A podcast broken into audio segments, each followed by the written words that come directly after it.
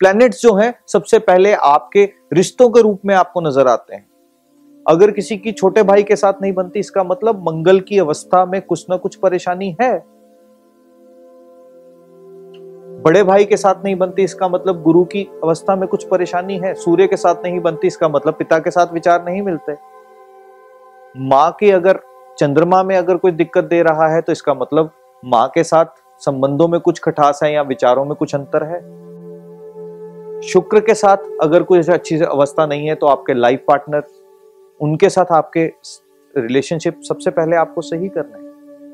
तो इसका क्या अर्थ है कि कोई भी ग्रहों का जब भी उपाय करने हैं, सबसे पहले आपको उस ग्रह से संबंधित जो भी रिलेशनशिप है, उनको पहले क्योर करते चलना है। उनको पहले हील करना है। ऑटोमेटिकली आपके प्लैनेट्स हील होते चले जाएँगे, क्योंकि जिस वक्त आपकी सोल ने एक जगह का चुनाव किया कि मुझे इस घर में जन्म लेना है तो इसका मतलब वो प्लानिटरी पोजीशंस जो कि आपके रिलेशनशिप के रूप में थी let it be your father let it be your mother let it be your brother what तो इसका मतलब सोल ने एक ऐसी जगह का चुनाव किया जहाँ पर पिता ऐसे मिलेंगे, माँ ऐसी मिलेगी, आगे अगर भाई होगा तो ऐसा होगा, पत्नी आगे ऐसी आएगी तो एक चुनाव जो हुआ एक प्लैनेट्स की कंडीशन ने फिक्स कर दिया कि इसकी लाइफ में ये ये चीज़ें ऐसी रहेंगी।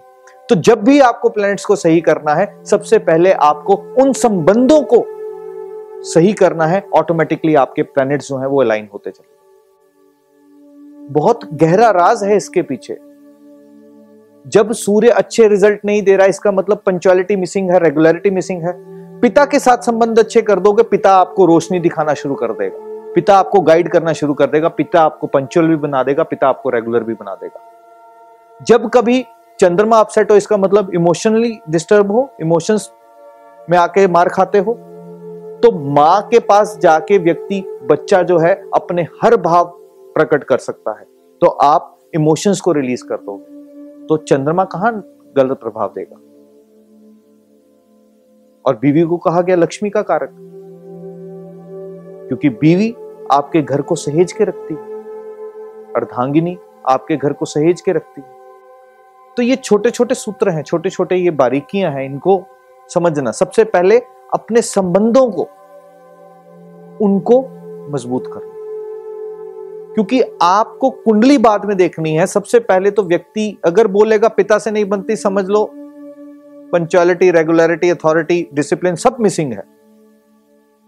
बीवी से नहीं बनती, इसका मतलब तो इसका मतलब यह है कि सबसे पहले रिलेशंस जैसे उनको निखारते चलोगे, आपके प्लैनेट्स ऑटोमेटिकली एक अच्छे स्टेट पे आते चले जाएँगे।